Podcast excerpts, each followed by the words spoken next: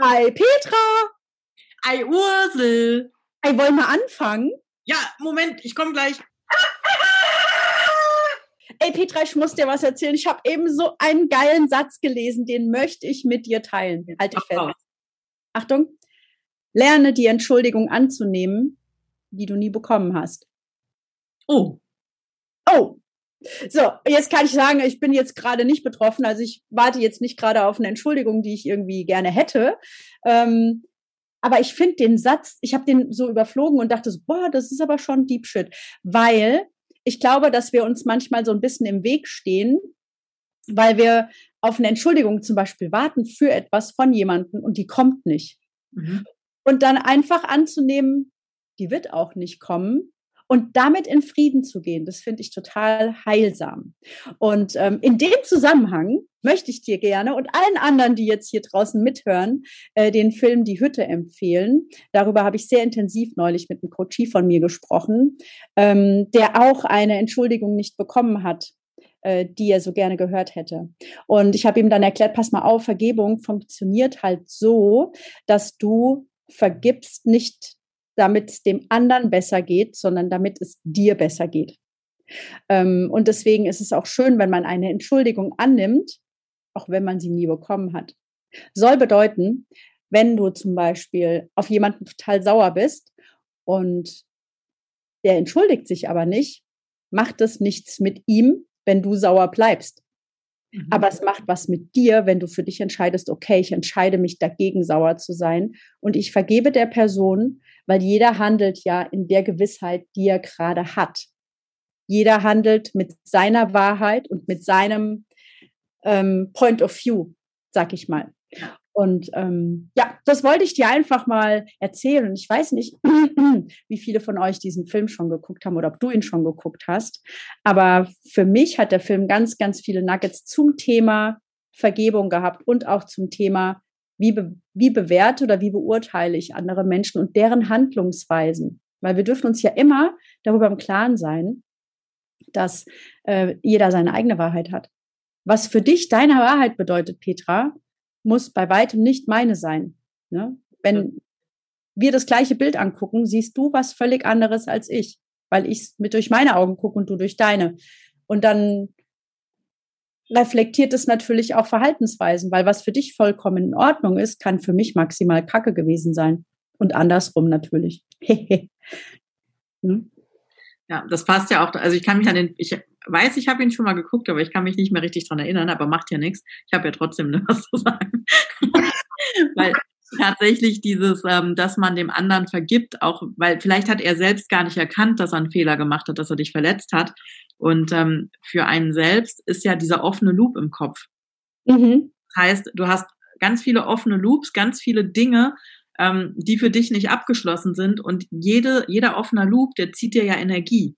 Mhm, voll. Jetzt hergehst, ist wie am PC, wenn du tausend Fenster da offen hast, dann läuft das Ding ja langsamer oder stockt bei Zoom oder so, ne? So, mhm. wenn du jetzt hergehst und du machst diese offenen Loops einfach für dich zu, du, du entscheidest dich und ähm, zum Thema Vergebung, das ist ganz spannend, weil ich mich im Moment auch mit solchen ähm, Themen so ein bisschen beschäftige, dass du dir sagst, okay, ähm, das und das ist damals passiert mhm. und gehe persönlich davon aus, dass jeder alles, was er tut, aus einer positiven Intention tut.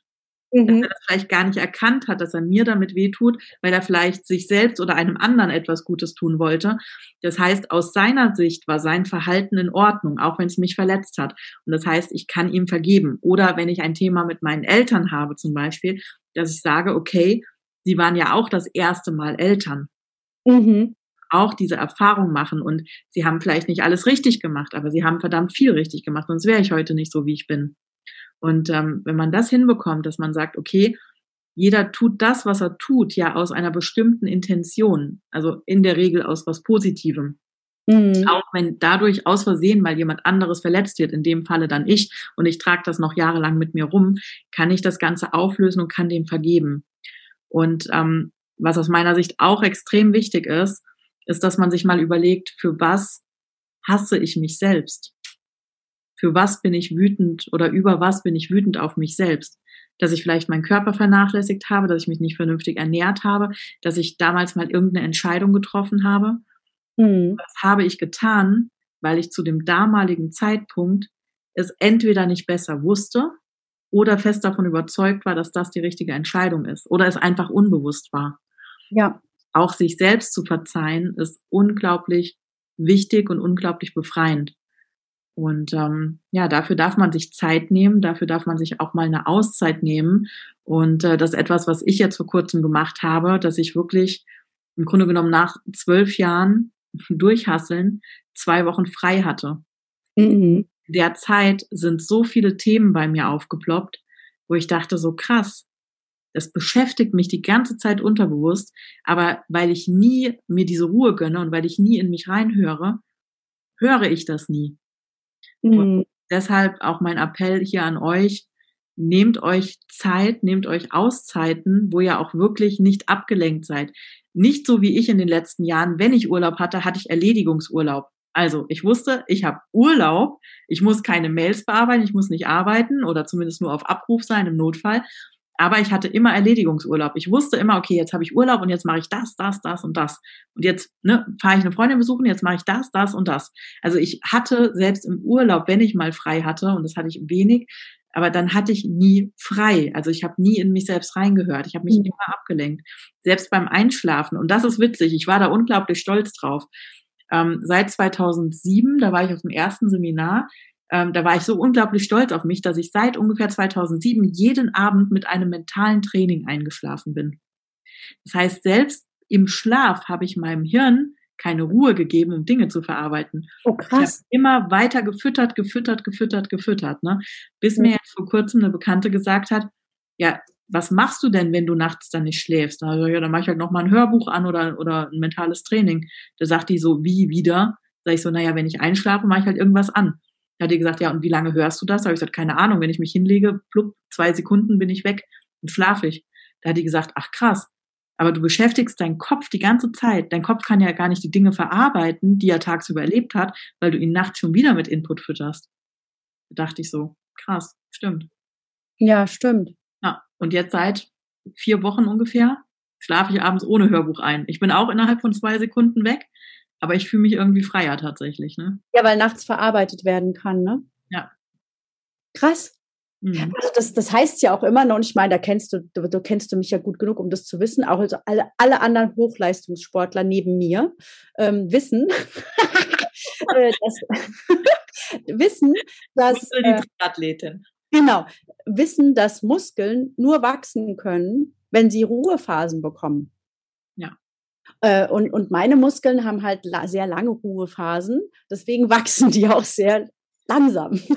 regelmäßig Sport ist ja auch Ansichtssache, ne? Also man kann regelmäßig zweimal die Woche Sport machen oder zweimal im Monat, weil ist ja was Besonderes, ne? Darf man da nicht zu oft machen.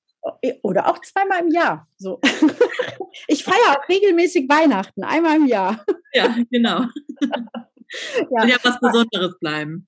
Aber ich finde das total schön, dass du das sagst, dass ähm, also das habe ich auch tatsächlich schon öfters äh, weitergegeben, so dieses, wir sind halt immer so gut darin, hart zu uns selbst zu sein.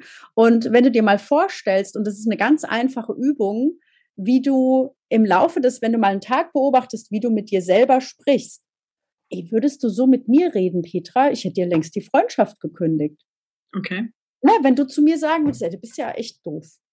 Ne? Aber wie oft sagen wir uns zu uns selbst, ah, das war ja jetzt, ah, das war voll blöd. Oder ach, bin ich doof. Oder ach, ich bin ja so, keine Ahnung. Also, wenn man da mal einen Tag drauf achtet, merkt man erstmal, oh Gott, wenn ich das alles zu meiner Freundin sagen würde, die würde mir einen Vogel zeigen, sag mal, so geht's noch? Wie redest du eigentlich mit mir? Ja, aber mit uns selbst erlauben wir uns das. Hm. Wäre doch eigentlich schön, wenn wir unsere eigene beste Freundin wären. Und, und da dann eben auch mit der Vergebung anfangen. Und ich finde es ein total schöner Impuls von dir, dass wir uns einfach auch selbst vergeben dürfen. Ne? Deswegen, ich halte nochmal als Fähnchenhof für Lerne die Entschuldigung anzunehmen, die du nie bekommen hast. Auch nicht von dir selbst. Ja, weil du es zu dem Zeitpunkt als richtig empfunden hast oder es dir unbewusst war.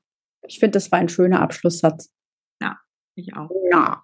Also, das war uns mal wieder eine Freude für euch, eine Folge aufzunehmen. Wenn es euch gefallen hat, dann haut doch gerne eine Bewertung raus. Empfehlt uns weiter hört uns immer wieder und schickt uns ganz viele liebe Freunde. Genau. Und wenn es euch nicht gefallen hat, erzählt einfach gar nichts.